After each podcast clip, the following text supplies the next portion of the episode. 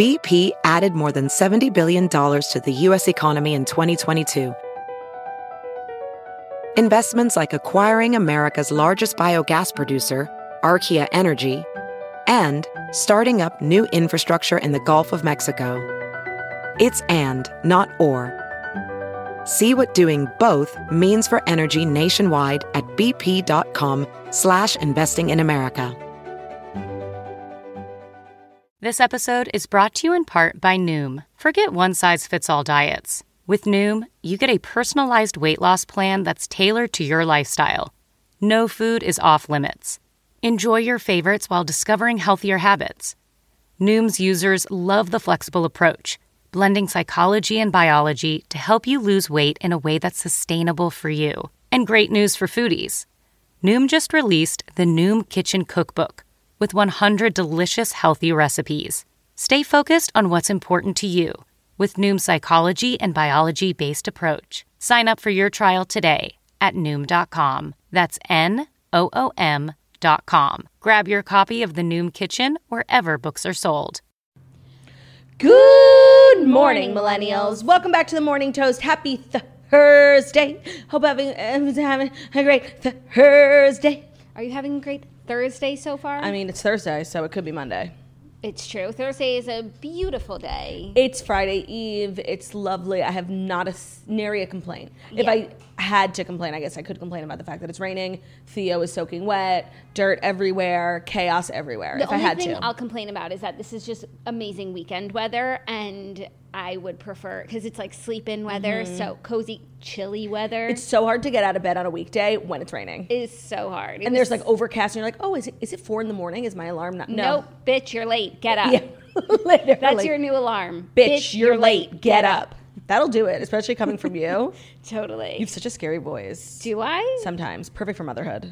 I feel like oh, I'm gonna have to work on my stern talking to Yeah. voice. I worked on it yesterday when I talked to you guys about Austin. Yeah. but I feel like my voice is so kid-like. No, like but even when, when, you get heated. Oh, and also when I listen to old episodes, even a year ago, our voices are constantly changing. What So is true. that? Do other people feel that way? Like, of course, five years ago we sound totally like kids, but even a year ago, No, it's like our. It's not. It's our tone. It's our dialect. It's our accents. Like it's everything. it's everything. We're just constantly evolving, changing, As we should. As we should. You do love to see it. you love to see girlies growing up. You love it.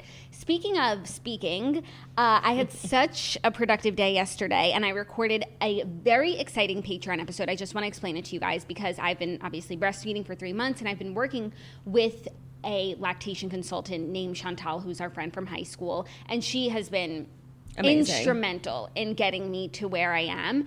And I had done a breastfeeding episode on Patreon that was just about my personal journey, all my think learnings, whatnot.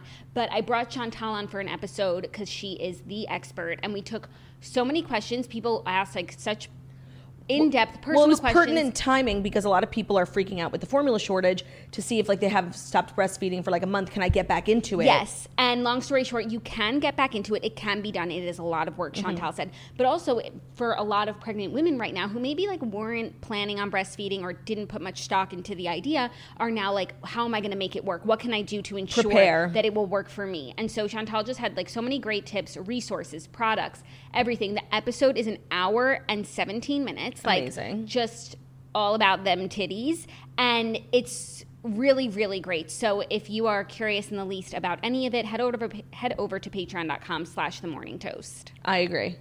and there's just so much premium content over there anyway we have part two of a general q&a Coming out. over our heads mm-hmm. and the general q&a's are just frisky There's nothing better than Jackson Claude. general Actually, you know what's better than Jackson Claude? Claude and Jax.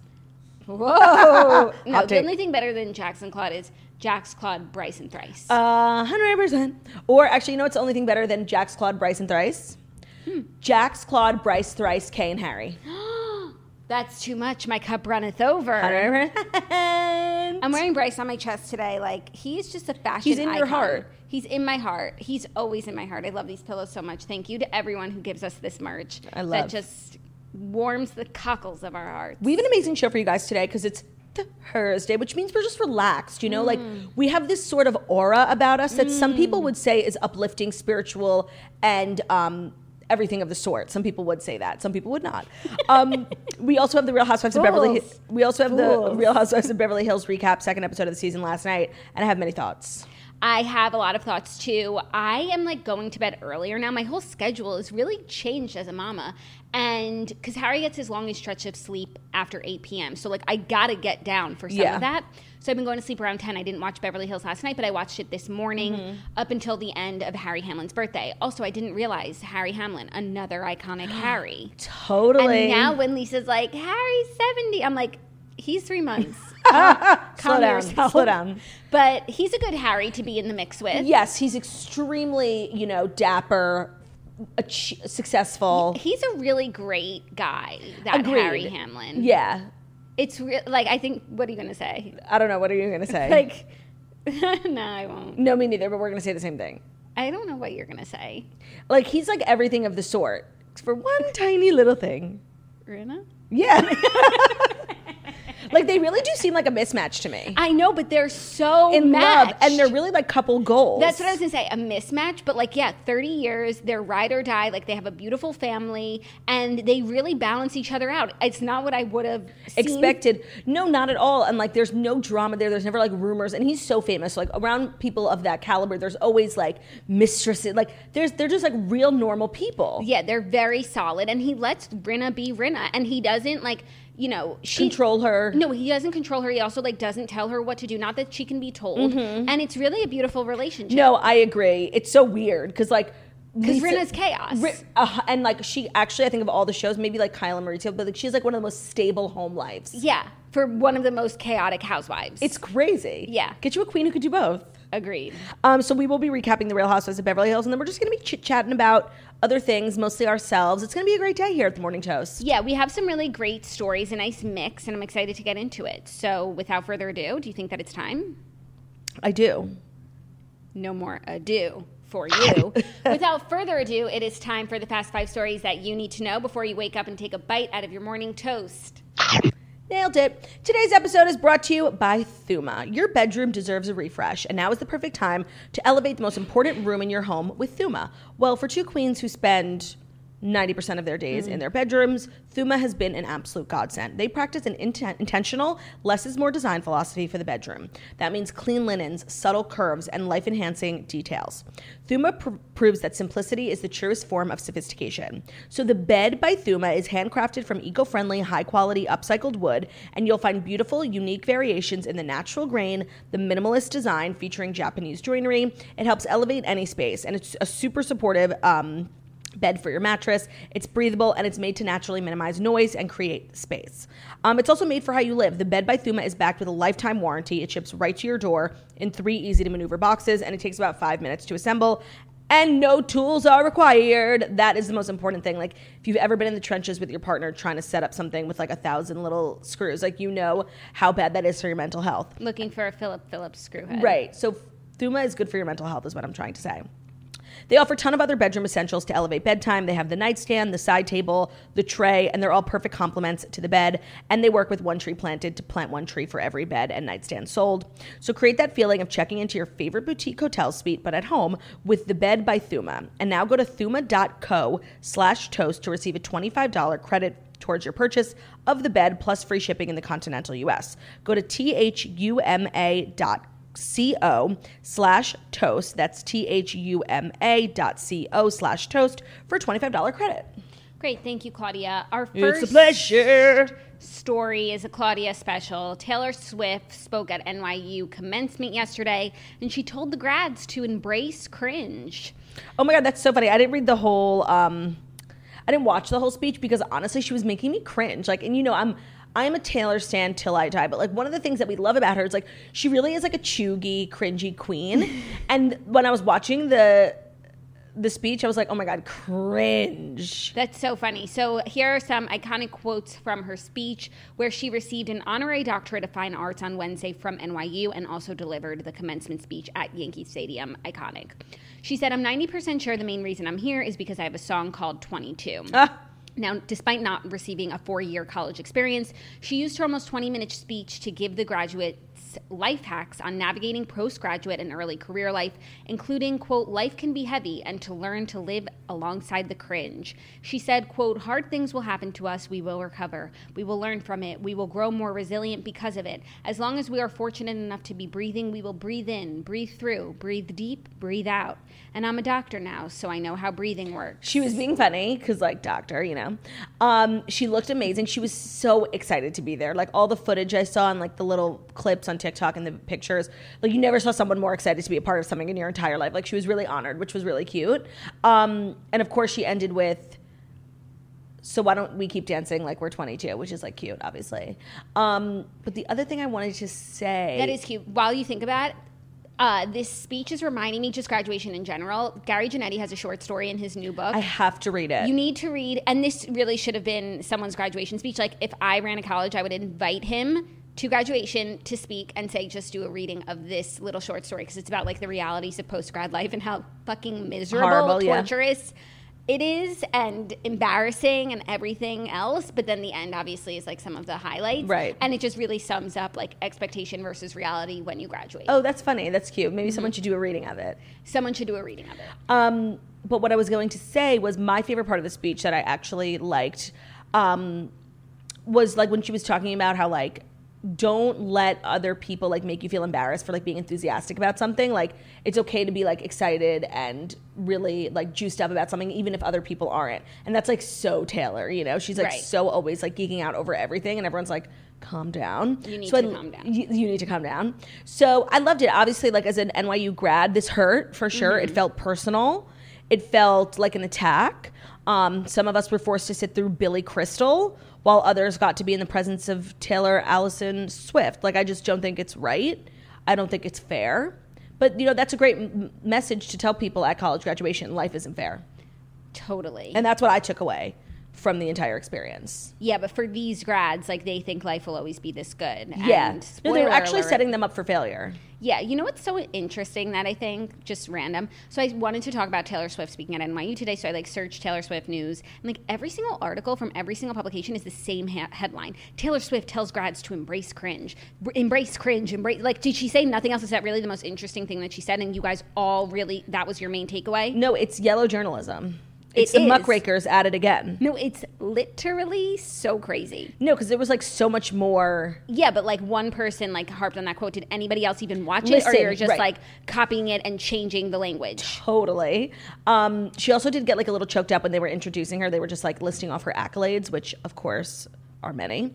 And she was getting like a little teary eyed. I was getting a little teary eyed. It was really a beautiful moment, and she looked super cute.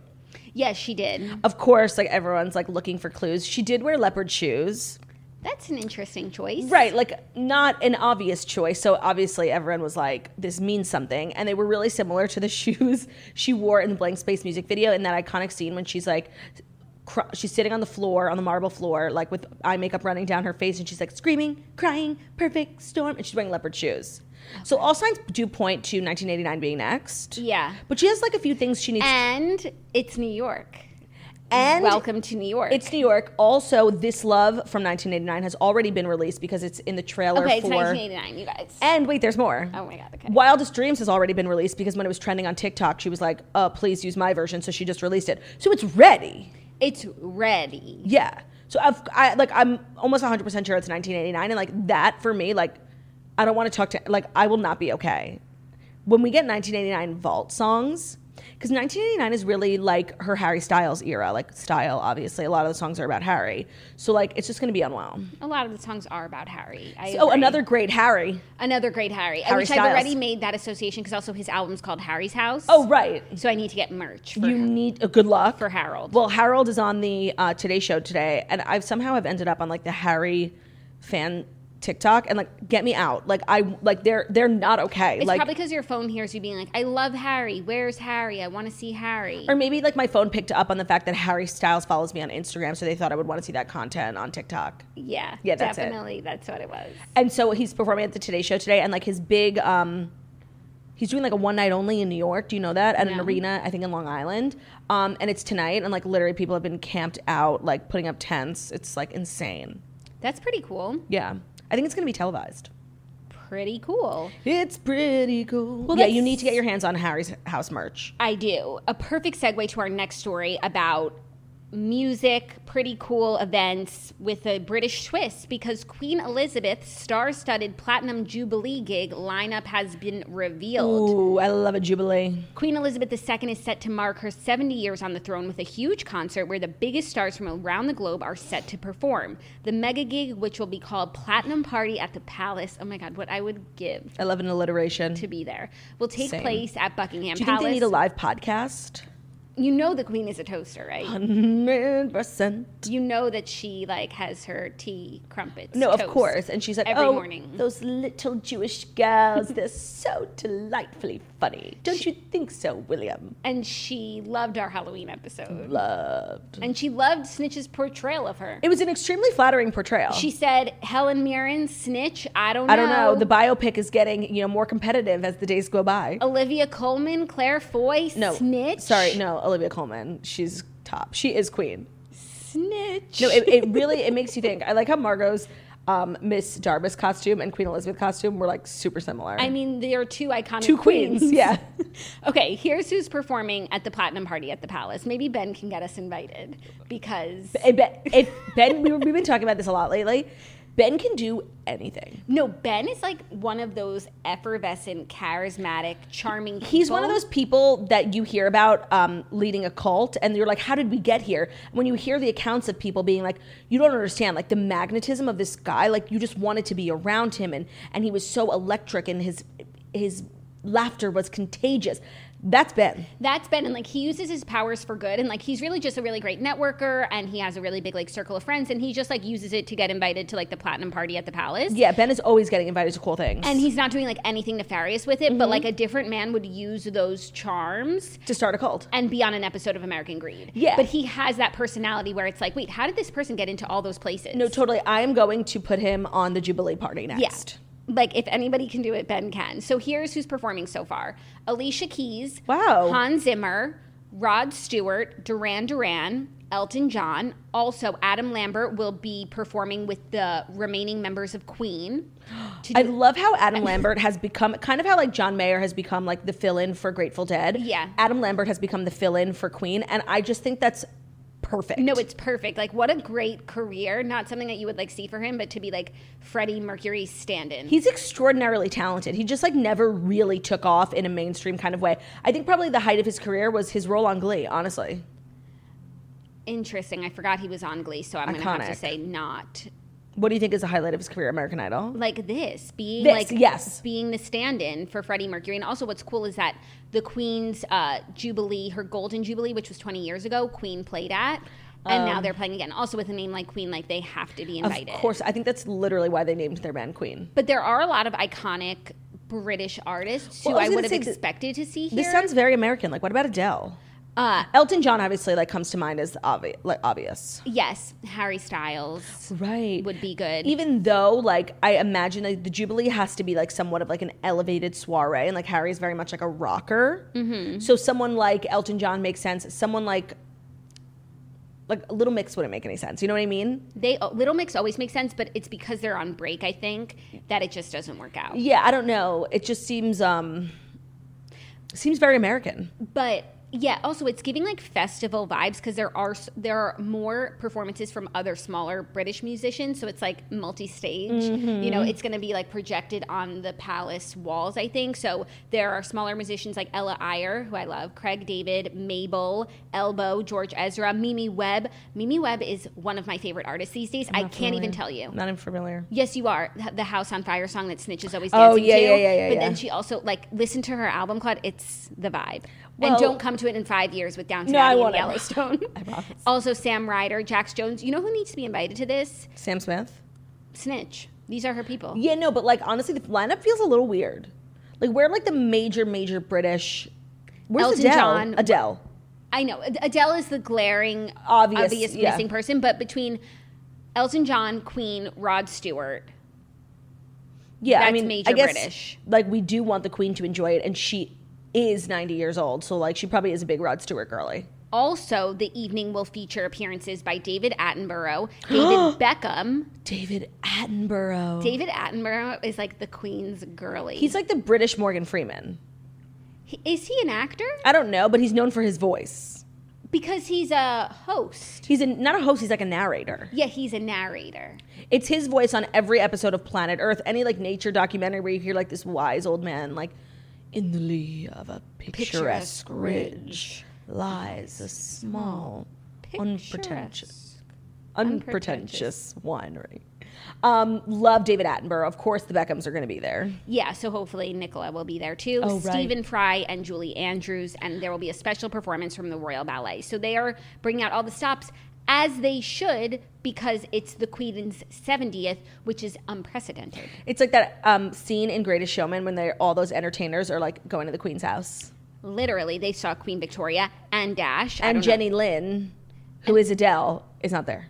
literally. Also, oh, in the show Victoria, is that what you're talking about? No, in the Greatest Showman. In the Greatest Showman, yes, they go and perform for Queen Victoria, but also in the show Victoria, you know, they talk about Jenny Lind. no, I haven't gotten there yet. That's really fun crossover. Oh wait, Jenny Lind was a real person. Yeah, Shook. shook. You know the hill like I will die on is that that girl was miscast as Jenny Lind. I don't. I think the movie's perfect. I wouldn't mm, change a thing. no. I wouldn't change a hair on its head. You know what? I would change the fact that the girl whose voice is actually Jenny Lind is like out here on America's Got Talent. That's disgraceful. Yeah, but she's making the royalties, and she gets to live a normal life and go to the supermarket. No, she's she doesn't want a normal life because she's on America's Got Talent. like she wants. I'm always seeing videos of her on TikTok, and it's like, yeah, I'm the girl. Like, No, but I think she was doing all, all those videos are from before Greatest Showman. I don't know because she, no, she's saying, yeah, I'm the girl from Greatest Showman. yeah. Okay. I just don't think it's right, like the way she was shafted. Loren Allred. Yeah, and I don't want to ruin the Platinum Jubilee, but I did just see something that's giving red flags. What? The Queen's love for musicals will also be commemorated as special appearances from Andrew James Lloyd Corden. Webber. James Corden will be there. Mark my words. He will be there, but Lin Manuel Miranda is going to be there as well, as well as stars from the cast of The Phantom of the Opera, Hamilton, Six, The Lion King, and Joseph and the Amazing Technicolor Dreamcoat. James Corden will be there. Mark my words. One thousand percent, front row, center, Yeah, front- camcorder. He's literally British. Yeah. and he is in musical theater. And I think he- knowing him, and I think that James Corden has the Ben factor because it's like, why else is this man literally going to be sitting next to the Queen? Like, I think people just love him. That's actually a really, really good call. The Ben factor. the Ben factor could explain a lot. yeah, no, that's true. And I definitely, as like consumers of pop culture, we don't understand like the personal ins and outs of like relationships in Hollywood. Mm-hmm. So James Corden is definitely like that guy for sure. He's probably super nice. Yeah. funny, engaging, likes to connect people. You know, he went on vacation with Adele and Harry Styles. Like he brings people together. Um, he will definitely be there. And it's sad that Lin Manuel has to ruin a perfectly lovely affair. It's it's really it's not right. It's disrespectful to the Queen and actually to the monarchy. A perfectly lovely evening at Buckingham Palace. I hope that it's live streamed somewhere so us, us lay people can Mm-hmm. watch. Um, but also, the Queen has been really low key. Yeah. And she's been skipping out on some tings Uh, because wouldn't you after seventy years? Hundred percent. Like you can't get me out of bed Right. for less than Duran Duran, Elton Right. John, and Queen. Yeah. you know. But she's obviously always going to the opening of an envelope, and so I think people are like worried about Queenie. I know, but people are always worried about Queenie, and I'm not worried about Queenie until there's something to be worried about. Yeah, no, I just am always thinking of her. Skipping events when literally your day is back to back to back, and you're literally 95 years old. Like, can she take a nap? No. No. They're always wanting more from her. That Give doesn't worry me. Queen. We want to hear from you more. And when I see her, she looks lively. Like towards the end, when we saw Philip, it was like that looks like a person who's struggling. Mm-hmm. She looks fresh, fresh to death. but we haven't seen her in a while. Fresh to death. We haven't seen her in a while. Yeah, but I'm telling you, next time we see her, she's gonna be lit. I hope she's just been taking some time for herself, relaxing, rejuvenating. Getting a massage. new season of Queen. yeah. Yeah.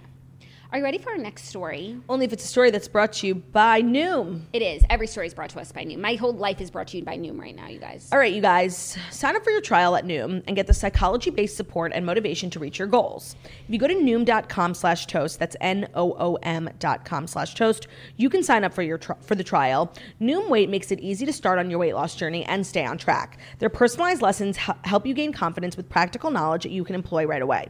With one-on-one coaching, you'll always have guidance and support on your journey. Noom Weight's cognitive behavioral approach teaches you how to be more mindful of your habits, and it gives you the knowledge you need to continue building long-term positive habits. I know that you've had a lot of experience with Noom, especially postpartum. Can you tell me a little bit about that? Yes. So I've been using Noom for years. What I love about Noom is like when your goals change, your priorities change, Noom changes with you. Right now, I'm in a completely different space than I once was, and Noom is like my friend, my crutch that is there for me, helping me, guiding me through. I feel like right now my biggest struggle, which is not something that I've had in the past, is like uh, not knowing where I'm going wrong Mm-hmm. on certain days, and like Noom is like, oh no, here because I'm tracking everything that I'm doing, and also right now I'm like hungrier than I've ever been, and Noom is like recommending, and, and their calorie counter shows me like how I can get the best meals, the best snacks packed full of nutrients that are going to keep me full and also help me achieve my goals. So I love Noom. They have an amazing database of so many foods that when you put it all together shows you what you're eating in a day. Noom Weight uses a psychology based approach that adapts to your lifestyle. Its flexible approach focuses on progress, not perfection, and it allows you to work towards your goal at a pace that's comfortable for you. So start building better habits for healthier long term results. Sign up for your trial at noom.com slash toast. That's N O O M dot com slash toast. Great. Okay, our next story. So Jennifer Lopez has a documentary coming out Yes. called Halftime, and she is breaking down over her Oscars snub. She said it gave me low self-esteem. Jennifer Lopez put on a brave face after failing to nab a nomination for Best Supporting Actress at the 2020 Oscars. The superstar was secretly devastated by the snub after wowing critics with her role as a scheming stripper in Hustlers. The full extent of her sorrow is revealed for the first time in the Netflix documentary Halftime, which will be released next month. In a trailer for the doc that dropped on Wednesday, the actress is seen sobbing in bed after being overlooked for the honor by the Academy of Motion Picture Arts and Sciences. She said it was hard. I just had very l- low self esteem. I had to really figure out who I was and believe in that and not believe in anything else. She has long struggled with self doubt about her career, telling the Post in 2018 everybody was like, she can't sing, she can't mm-hmm. dance, she can't act, she's just a pretty face or her butt is big or whatever they were saying about me. I started thinking, yeah, that's true, and it really hurt me for a long time. Despite the hurt and the pain, I just kept going. I just couldn't allow myself to let that become who I was. Okay, first of all, when the trailer dropped, like I gasped because I was just not expecting this. The last halftime Super Bowl Netflix show uh, I saw was Lady Gaga Five Foot Two, which is on my list of top 10 best celebrity documentaries of all time. So I'd love to see a Super Bowl show from start to finish because it's so much work. But then also seeing a more personal, I feel like I don't really know Jennifer Lopez on a deep level. And you know what? The fact that she knows like all the things people say about her and it like gets her down is so sad. And like, you know what? I thought she was great in Hustlers. And a lot of people forget like she was an actress first, Selena. Um, and like she says like my whole career i've like been struggled i've struggled with being taken seriously and it's so true like Yeah. she doesn't have any grammys like it's so weird It is weird, and I kind of just assume that like she holds this like interesting place in pop culture where she is a list beyond, but on a serious like critical level, she doesn't get that recognition. And I just would have assumed that she like is so okay with all of that, like she's the one laughing all the way to the bank, like kind of like Jessica Simpson, where it's mm-hmm. like. I'm never gonna be, or you guys don't respect me right now, but that doesn't bother me because I have the things that matter and I Yeah. have so much success. I have so many fans. I have a beautiful life and a beautiful family, and I have a ton of money. And like, you guys can go fuck yourselves. Yeah. And to hear that like this actually affects her is surprising, and it reminds me of when Taylor Swift and Miss Americana was like so upset that Reputation, Reputation. didn't get shine at the Grammys and like you just think that these artists are above it and the way that even I look at award shows I think a lot of people do and more so now is it's irrelevant. Irrelevant and it's so much about politics about like campaigning about you know wheeling and dealing and gifts and bribery and who's friends with who and who knows who that it's like not the real it's not real. Like if you won best actress it doesn't necessarily mean you were the best actress. I agree. Like, it's not a nobel peace prize like right. It just means like you know everything came together in At the right best time. way. It's not fan voted it's so I'm always surprised when major artists with so much success, who this doesn't make or break your career, get so bogged down by these. no things. you're right it's weird but like at the end of the day like they everyone grows up with a dream Yeah, yeah. and so if your dream is to win a grammy or an oscar and like you're so close to it and you don't get to it like the hurt is understandable Yeah, no, the hurt and at the end of the day she's literally jenny from the block you know she's just a girl with a dream And I guess when you're in this world, everything seems so big. And to go from being an actress to an Oscar nominated actress is a big jump, especially for someone like Jennifer Lopez, who, like, in Does her it all. acting career is always like struggling to be taken seriously. wait she didn't get any nominations for selena I guess that's a Uh, that's That's a, bigger snub. shock than Hustlers. Jennifer Lopez Award nomination. of you tonight till tomorrow. I'll be holding you tight, and there's nowhere in the world I'd rather be than here in my room, dreaming about you and me. Gorgeous song. Thank you. Re Grammys. She's been nominated twice. Oh, okay. For Waiting for Tonight and Let's Get Loud, but she did not win. Two of seriously the most. I name two songs that have aged better. I couldn't. I Waiting really couldn't. Two, oh God, I'm trying not to sing too much, but like, whoa! And you know what? Let's get loud. Like when that Oh shit my was God. popping at a bat mitzvah, like I, I would lose my fucking mind. no, Let's Get Loud. No, and I think Let you know- us and get By the way, loud. do you know what we should do? Get loud. 100%. Yeah. And in the category of Oscars, it's not even there. So- Disgraceful. disgraceful. She should have been nominated for, For Selena. Selena. And she was really good in Hustlers. I don't know what else was nominated that year, but that was a good movie. And Yeah. it was, you know, based on a true story, and they love that shit. And she like when you see the work she put in to learning, like she she did all of her own stunts. Uh-huh. Like that's worthy. Yeah, and her halftime show should have been nominated. A hundred percent. I cannot wait to watch this documentary. I love celebrity documentaries, especially about the Super Bowl. And I really do love J Lo. And Ben Affleck is in it, which is so crazy. Wow. See, she like she. She has it all. Like she has a family. I just wish I could tell her like nobody cares about these things. Like you have what matters. Yeah. And you know what? You are more famous and more relevant than you've ever been. And you've been in this business, what is she, 50 now? Since you were 20. Yeah. Maybe younger. But so it's you like to have the height of your career 30 years later, be in the best shape. Like, of course, you never know what's going on in someone's life and like whatever. But like from the outside, it's like this shit doesn't matter. Agreed. And I'm sure maybe 99% of the time that's how she feels. Like, I'm good, this is good. But maybe in just that one moment where it's like, oh, fuck, I didn't get that one thing, like, you're allowed to have a low moment. No, for sure. And like, okay, so she was doing Hustlers, filming, training, casting. Like, it was probably, you know, a two year process. And obviously, the whole time, her goal was most likely the Oscar. So it's like to put so much time and effort, physical effort also, into this project. And then two years later, after it all pays off, not getting the thing that I'm sure you really set into this project with the intention of getting, I understand being disappointed. Yeah, I understand being disappointed for, you know, however long it is. And then Right, okay. remembering who you are. Right. We're supposed to like respect the Oscars, but literally Leonardo DiCaprio didn't have one. Arguably the greatest um, actor of our generation didn't have one up until two years ago or Yeah. three years ago. Four. Yeah, Like, make it make sense. you couldn't. You couldn't if you tried. no, and like Little Mix doesn't have a Grammy, so Disgraceful. what did the Grammys even mean? no, and What do they mean? Gavin neither do the Jonas Brothers. Disgusting. Disgusting. When you actually look up like the major, major pop stars who don't have Grammys, it's really interesting. Demi Lovato. Jonas Brothers, Selena Gomez, Miley Cyrus. There's a Miley theme. actually might have gotten one recently since she went more niche, There's like a rock. theme there. Yeah, How do I look that up? Major artists who don't have Grammys. Right. Some of them have like I believe Selena has like two nominations, but I think when you go more niche, like I know Selena, I think is going to do more Latin music. Miley went more rock. I think it's easier to get those smaller categories. Okay, popular artists who have surprisingly never won a Grammy. Katy Perry, Wow. Nicki Minaj. No. That's shocking. Blake Shelton, It's like not shocking. Busta Rhymes, Tupac, both have one Tupac? Tupac, sorry, both have one nomination but zero wins. Right. Right. No, we're talking about wins. Yeah, we're talking about wins. Brian McKnight, no wins. One. Snoop You're like a dream come true. Two. Just one. That song was not nominated for a Grammy. And three. Girl, it's plain He's been to nominated 17 times since 1993, and Brian McKnight? yet to win. Yeah. All right, we have to start a campaign. That you're the only one for me, and four repeat steps one through three. That song is so good. Snoop Dogg has been nominated 16 times, and he has never won. Wow. Bjork has been nominated 15 times, never won. If Bjork like came up to me in the street and spit in my mouth, I'd be like, "What's your name?" I literally don't know her. Martina McBride, snubbed. Snubbed. 14 nominations, never Wow. won.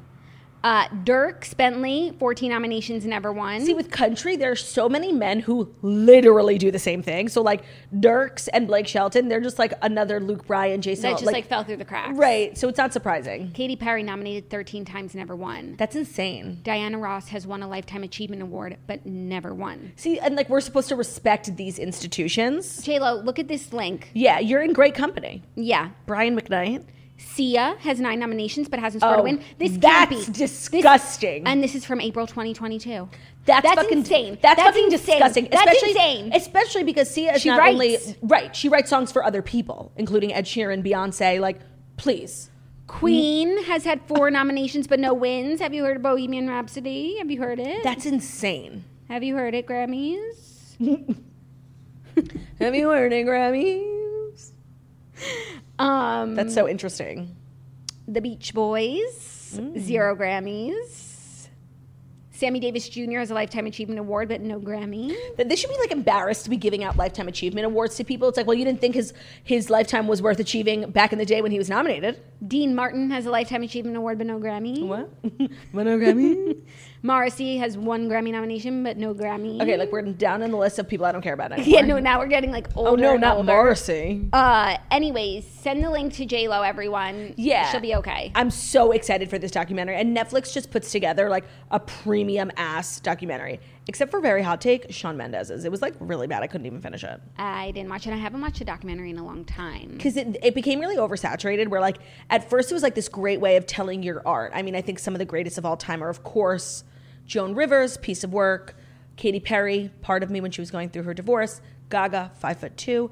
Um, but then it was like everyone was doing it and it was like, you're all not that interesting. Some of you are, but some of you are not. Agreed. like and she's my queen i did watch mary j blige's and like she actually you know what i take it back hers was good hers was good it was like a like a little lengthy but what she achieved mary, mary j's was good but like not the best one i've ever seen but like not everyone needs a documentary is what i'm saying I agree. yeah Okay. And why are you looking at me like that Because you just like keep being done talking. no i'm like working keep- through my thought process you know i'm an artist jackie my god Yeah. i'm a creative stop trying to stifle me I'm sorry. That's me, the stifler. literally i'm the sweeper and you're the stifler Are you ready for our next story? A little TV Mm-hmm. news. It's big changes at the CW because Riverdale is coming to an end after seven years, it is time and Dynasty is coming to an end after five, Five. years. So, after revealing on Thursday that season, season seven would be the final installment of Riverdale, the CW's chairman and CEO expressed confidence that the series was going out on a high note. The network announced the conclusion of the show along with the rest of its 2022 fall release schedule. So, what we are interested in is the end of Riverdale and the end of Dynasty. For me, the end of Dynasty is sadder just because I've been still watching it and I love it. And it's like a soap opera in the sense that it doesn't really need to end. Obviously, the plot lines are insane. Yeah. But like, it's a type of show that could go on forever because you just expect it's literally like days of our lives. Yeah, It's a telenovela. It really is, and I always watch at the end of the season, and like I just really enjoy it. Riverdale, I stopped watching really because it was too scary. Like What? it's so scary, so spooky, and it was always just like giving me the willies. it's like, it is time. Riverdale like lost the plot with the Green Goblin monster. No, like, Riverdale, you gave up, but like, yes, it got. But I will stand by the fact that season one of Riverdale is probably some of the greatest television in the last 10 years. it got to a, a really scary place but then like by the end of that season they wrapped it up really nicely and there was a good explanation for all the spookiness not just like mystery and magic and they got back on track. They really did. I just like couldn't keep watching such a scary show. I don't watch scary things. I don't Me watch neither. scary movies. I don't watch thrillers. Like i don't listen to like murder mystery. I don't watch true crime. And riverdale was going down that path and that's just not my genre. I, I'm interested to see like what the cast does because like they shot to insane levels of stardom when the show, especially the first season, like was so buzzy. But it's like, and they're still super famous. Like they go to the Met Gala, but it's definitely like tapered off quite a bit. Um, and I'm sure they're all excited not to be like in Vancouver 11 months out of the year and like have normal celebrity lives in like Hollywood. Um, but I'm curious to see what they all do next. You know, it's it's interesting to see like how they've all been positioning themselves. Like Madelaine Petsch has been really smart. Like she's invested heavy in like YouTube, very like Shay Mitchell and Pretty Little Liars. Um, Lili Reinhart is like very much like, in, she's like, the, oh my God, she's literally like the Troian Bellisario, like very much in the activist space, especially as it pertains to body image, which is literally what Troian Bellisario did. Um, Camila Mendes. I don't know what her vibe is. She's like a fashion girly. Yeah, she's a fashion girly. She's always popping up in some Netflix movies. She's always doing a great job. Yeah, yeah, yeah. Those are my favorite kind of Netflix movies. Like The bad Camila ones? Mendes is a supporting actress. Yeah, I would love to see her star, but I guess her schedule. Well, she did star in that one with the house. Spooky house, spooky movie. It was a little spooky. Does anyone remember? no. Hold on, let me go to her IMDb. It was like you know the the movie that was all talked about for one weekend. That's Yeah. how. That's like Those the everything days. these yes. days. Nothing is talked about It's for so more hard- than three days, and if you didn't, That's why it, Queen's Gambit was so monumental because it literally was like a month. yeah, because like it was a slow burn. Um, Same with like Bridgerton. Dangerous Lies was the movie. Got it. Um, yeah, no, you're totally right about like literally everything having a shelf life of 45 minutes. Yeah, and it's getting shorter and shorter, like Selling Sunset. It's getting Bye. it's getting shorter and shorter, and that's why it's like you really don't have to watch everything anymore. Just give it a few days. Hibernate, everyone will stop talking about it. exactly. Literally, like exactly. Love is Blind, like that other one, Ultimatum. Uh-huh. You just I truckered through that. Yep. it's over. Nobody cares anymore. the coast is clear. it's so fucking true. It's crazy, but I, all of those people really get so many like followers in that time, and then Yeah. you know it's what you do with it thereafter. yeah, yeah. Just interesting factoid. No, literally facts left, right, and center. And for Dynasty, everyone should watch the five seasons that are available because you know they're You know, beautiful. I wouldn't be surprised if Dynasty got picked up by Netflix. Because it's huge on Netflix and it's really big globally. I don't think anybody tunes in on CW Weekly, I have it recorded. but when that shit hits Netflix, especially internationally, all the cast is like crazy millions of fans. Like, I think Netflix would actually be smart to pick it up. Yeah. And just keep doing the same shit. Yeah. Telenovela. Netflix doesn't have any like soap operas. That's a good idea. Thanks for the Free idea. idea. Are you ready for our fifth and final story? Don't I look ready? You actually look so ready. You've never been more ready for anything. It's the final story. Do-do-do-do-do. Do-do-do-do. Do-do-do-do-do. It's the final story. Can't wait to see Ben on an episode of American Greed. And that's a magic number. Why did you stop singing? I forgot my role. Like I forgot my place. Jesus I, Christ. I thought Get like, it together. I do the do do do do's. Harry gets like one rash on his face, and you've lost the plot. I'm sorry. I have so much going on. you have so much on your mind. I understand. No, but I literally forgot what my point. Is. I thought you were like, finally, you know what? Let me just give it up. Let the girl sing. She has the better voice of the two of us. I forgot my purpose. I forgot who I was. I forgot where, where I was. You know, it happens. I do. It does. And Juliana, I drink a lot of water.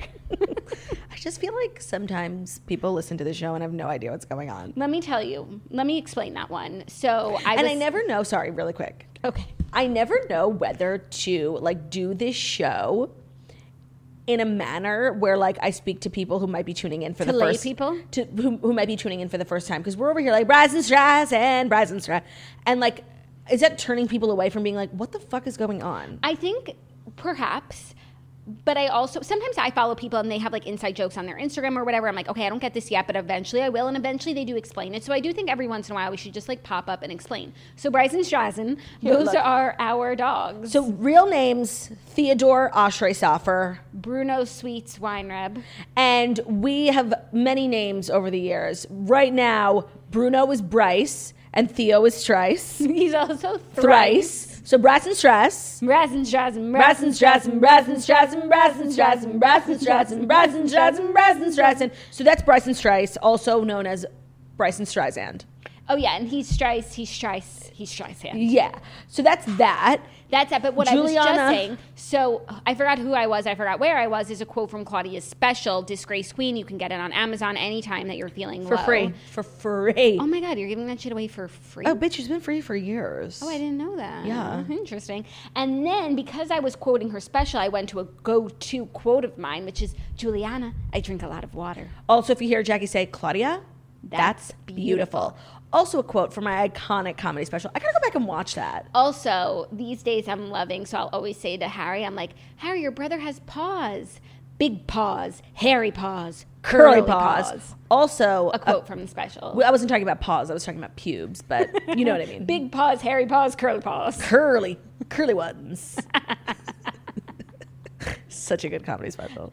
Uh, there's some other ones that I quote from that. Yeah. You, and you, by the way, like remember more quotes from that special than I do. No. Like once I started this new tour, I had to literally erase Disgrace Queen from my brain or else I would have gotten confused. Yeah, no, and once I get the new tour on DVD, On like, demand? it's all I'm going to be saying. Also, there are some quotes from this your new show that I would love to use on the show, but I don't want to. There's some of them are punchlines, Yes. and I don't want to spoil the punchline. If Thank you. Like, I'm going to do a mannerism. Let me know if you know what I'm thinking. Yes. Um, Yeah, yeah, Yeah. yeah. And then also,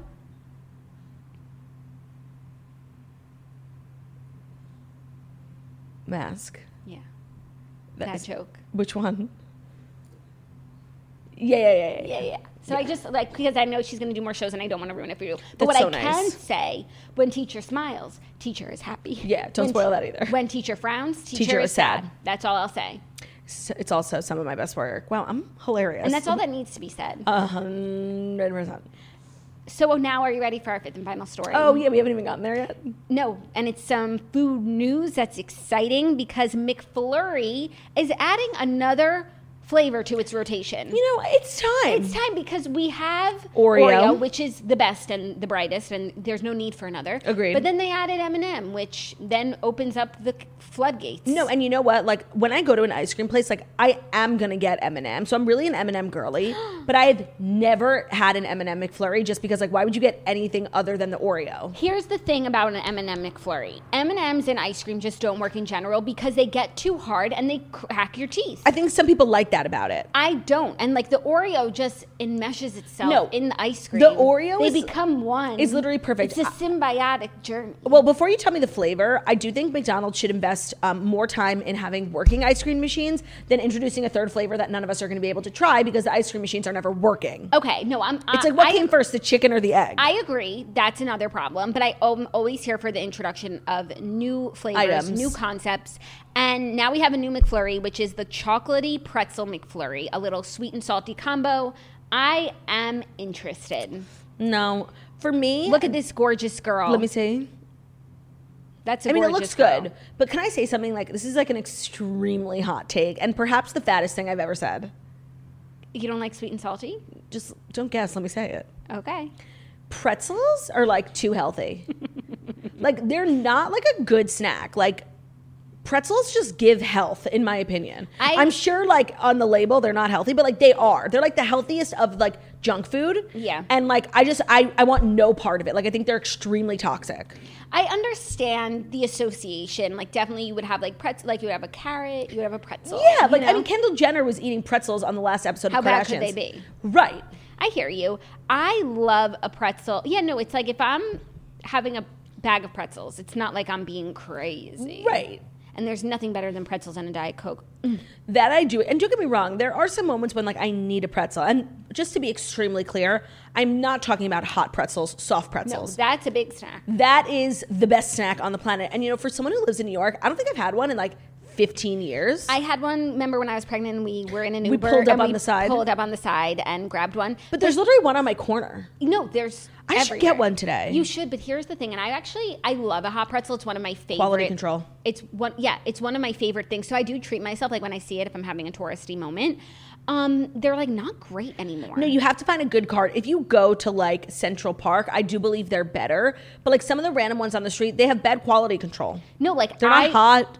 I'm always on like Fifth Avenue. That's where I got Yeah. the one that I'm thinking that like was. I haven't had a good one. No, the one where you were thinking was like some turned Yes, street. no, that one was turned, and I, and I, I don't fault it for not being Okay. good. But I'm thinking like right before I went to Pritikin, I got a hot pretzel, and um, it wasn't that great.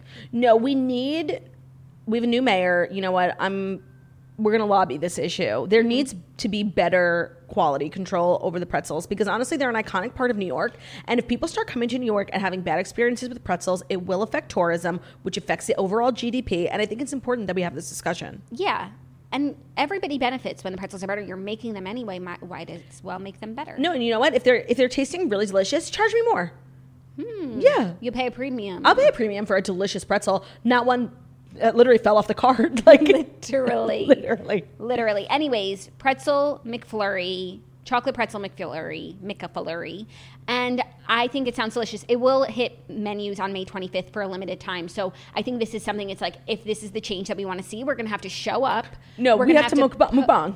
We'll have to mobilize. We have to put our money where our mouth is, and we need to be buying this if we want them to do new flavor initiatives. We just do. No, we do, and I want to support, but like I just can't imagine it's four in the morning and I grab my phone and instead of ordering an Oreo McFlurry, I order a pretzel McFlurry. Like that's just never gonna happen. It's not a floor in the. You don't try new things at four in the morning. It's almost no, but I mean, anytime I go to McDonald's, like I'm never gonna choose anything other than the Oreo McFlurry. It's literally the perfect recipe, and that's kind of like the Achilles heel of McDonald's. Like they really can never introduce more flavors because no matter how good it is, and I'm sure it's delicious, nobody is ever gonna choose that over an Oreo unless you're allergic to Oreos. But if you're allergic to Oreos, you're probably allergic to ice cream too. yeah, that's a good point. What flavor could they introduce? You know what would sounds good? Hmm. Like a peanut butter Reese's. Yes, but the thing is, at least for me, like when I go into an ice cream shop, I know I just said like I will get M and M's, and I w- and I would, but that's only if they don't have cookies and cream first. Like I am one thing about me is like cookies and cream is my flavor of choice, whether I'm in the grocery store, whether I'm at an ice cream parlor. So I'm never not going to choose. Like if I could choose, and if I could have McDonald's make me any flavor, it would be cookies and cream. Yeah, cookies and cream is my go-to. Also, the only time I don't get it is if they don't have it. Like at 40 Carrots, they don't do cookies and cream, so I get vanilla with like Reese's peanut butter, and I love a Heath bar. But you know, mm. what? I will say, last month I did a Patreon vlog of my trip in Vegas. But I just want to caveat: I don't eat the Heath bar on the ice cream because again, too hard. yes, I just like to get it on the side so I can eat a Heath bar. So I ordered McDonald's in the middle of the night and I got a McFlurry. And when uh, the Uber driver pulled up, he was like, they didn't have the ice cream machine was broken, obviously. He was like, but I got you a pie. And I was like, okay, sure. Like I was desperate. And I had this raspberry pie that was so, I vlogged it. It is the funniest thing. Patreon.com slash morning Joe. Oh yeah. It was the best motherfucking pie I've ever had in my life. Like I need to have a sober one. It was so good. Maybe it was strawberry, it was something berry. So good. And I had never had a pie from McDonald's before. Do you think it was so good because like you were drunk and No, it's definitely desperate? It's definitely possible. But you know me, I'm not like You're not someone who says something's good when it's not. Like, right, even drunk you can't even tr- trick yourself into thinking something's so good. I think it was really good. I'll have to, and it was like hot. It was like a good McDonald's, you know. yeah. Um, let's quickly talk about the Real Housewives of Beverly Hills, episode two, Harry Hamlin's birthday. Um, something I did not see for this year was like Rinna and Erika like choosing violence and choosing to be like villains because No. that's what they are. because I think this is what it is, and I kind of understand this, even though like they're not, I'm not on their team, but like they go about the show like in earnest. I think Rinna's been on her best behavior for a few years, and like still the fans don't like them, Mm-hmm. and so it's like you know what, they're not gonna like us anyway. Let's at least say what we're thinking and up. be who we are, and fuck shit up and be interesting and have a laugh about it. Because like Erika has gone off the rails. Yeah, she has no filter. none. So I thought the conversation about the Elton John party was really interesting because, so, like, Lisa really should have just dropped it. Like, really, really should have just dropped it. Um, and just accepted the apology when Sutton apologized, but then she had to dig deeper. And of course, Sutton bought the receipts. In no world do I think that she canceled. And that's why I was like, Diana, like, shut up. Like, I want to see the receipt. Like, know are you like new here? Okay, sure, it's tacky, whatever. But like, also, since when Diana just came in, since when do we all have to listen to her that she th- just because Diana thinks it's tacky? Even though, like, yeah, if Diana And me if you tacky, know I'd be like, okay, I'm yeah. It's not that tacky. You know what was tacky? That party in the middle of the cafeteria. Like literally, it was not even like an elegant soiree. There was nobody else around. It was just the women. Actually, I would beg to There's- differ. It's not tacky at all. No, it's the time and place, and also it's like if.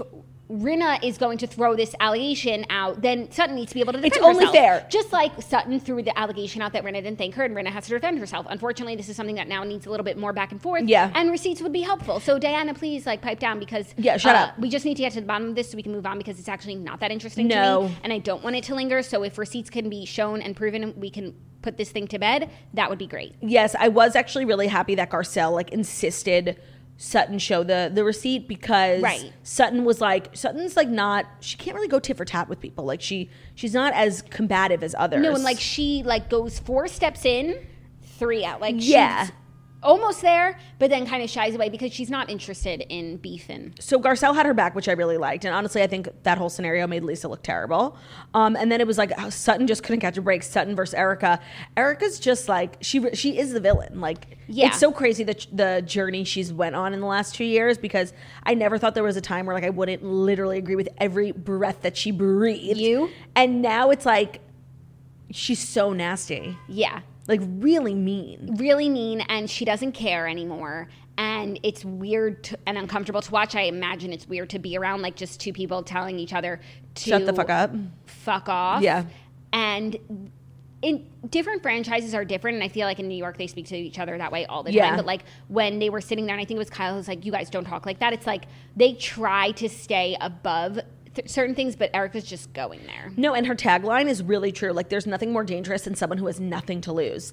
And that's literally Erika. Like, it's over. Yeah. So she's crawling her way out and she's taking everyone down with her. Yeah. Um, the other thing I thought was interesting was Diana.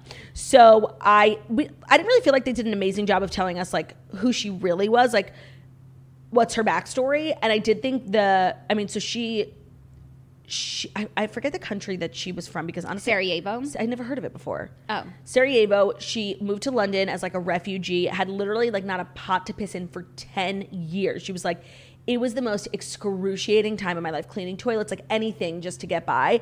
And then she met this man. And I actually went online to research her because I really wanted to know more about like who he was and like what their vibe was. So he's not just some ordinary like banker. He's the president of Barclays, like the biggest bank in the world. And he's worth 500 million. They did not have a prenup. And I read this article in 2011 that they like weren't together, but they didn't get officially divorced, obviously, because it's like complicated financially. And they like, he's like, she can have anything she wants. But he also wrote in the article and was like, if she wants to get divorced, like I will happily fork over 250 million dollars. It's hers. I couldn't have achieved what I achieved with without her. It was like really sweet.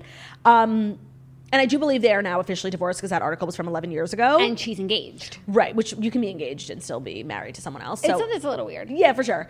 Um, so I thought her backstory was fascinating, and she and I, I read an article that said she's now the housewife with the highest net worth. Wow. Yeah. That's exciting. I know, I'm, and you could see it. Like her home was like this sick house, and she was like uh, listing all of her homes, and they showed her house in Hidden Hills, which is not the house she was in filming. That one was, I think, somewhere else.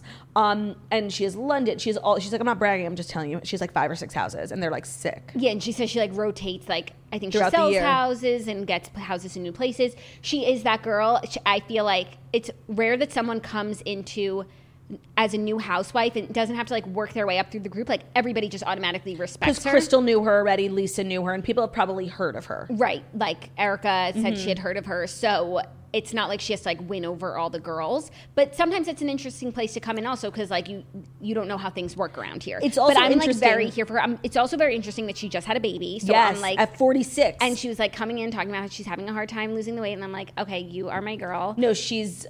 First of all, I did not know that that man walking in next to her was her fiance. I just thought he was like her friend. I was like shook. Yeah. Um, what I think is most interesting also is, especially in Beverly Hills, she's similar to Sutton in the sense like it's all her own money, which is cool. I mean, it's money like she's not married. To, she was married to the money, but now it's hers. Yeah. So it's like she can do whatever the fuck she wants. Yeah. And that's cool. Yeah, I like her a lot. Me too. I think she was a good cast, even though I don't think they needed someone new. And it does feel like a lot of women. I feel like some people are going to get left behind. Even last season, I felt like Dorit was getting like majorly left out of the plot. Um, I do think that's going to mean like some people become irrelevant.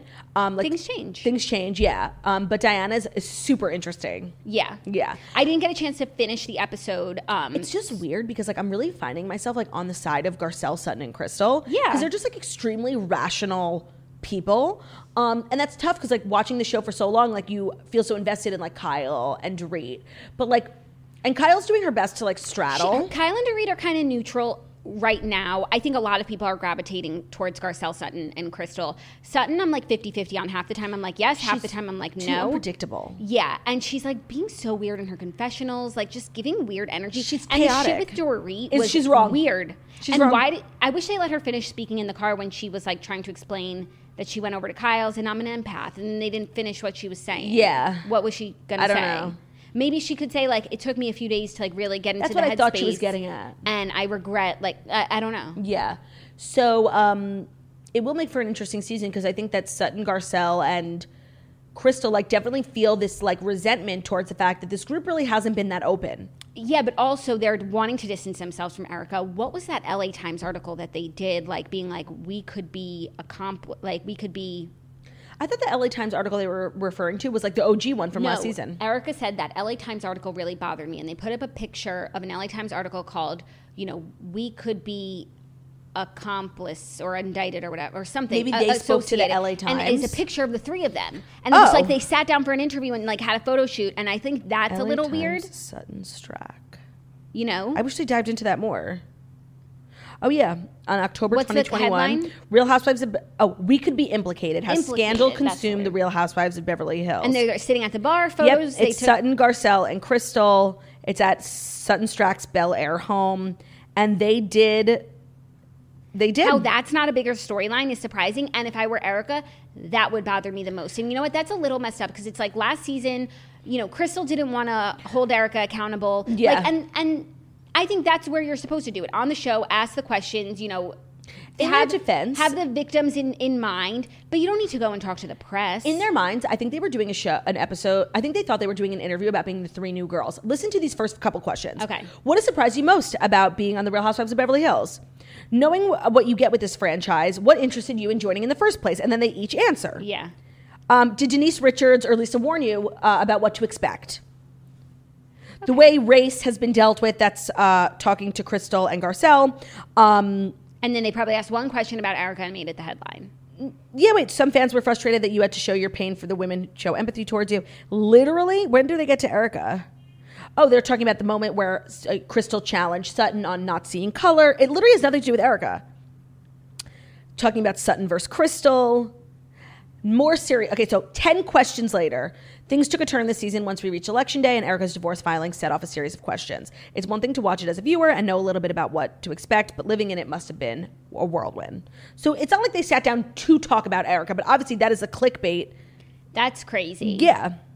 Okay. No wonder why. No, it's and then it was one question. Now it's like talking about the dynamics of uh, marriage and wealth.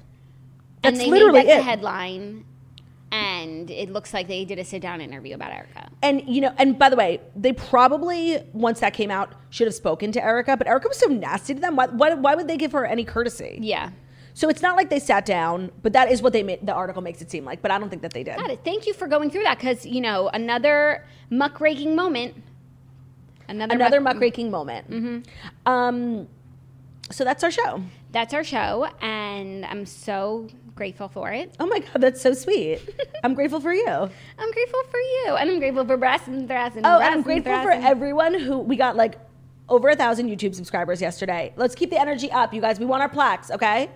YouTube.com slash morning toast. Please subscribe. Thank you guys so much for listening. Have an amazing day. Thank you so much for listening to the Morning Toast Millennium Morning Show. We deliver the fast life stories that you need to know every Monday through Friday on YouTube. So if you're watching this on YouTube, please feel free to subscribe and give this video a thumbs up. We're also available on podcast anywhere podcasts can be found. So Spotify, iTunes, Stitcher, Public Radio, everything else, box all the places. So wherever this in podcasts, find us. Morning Toast. Leave a five star review about a beautiful, stunning, inspiring. I hope you guys have an incredible, incredible incredible day, okay? And we'll see you guys tomorrow for Friday, Friday. Gotta get down on Friday. Bye, y'all.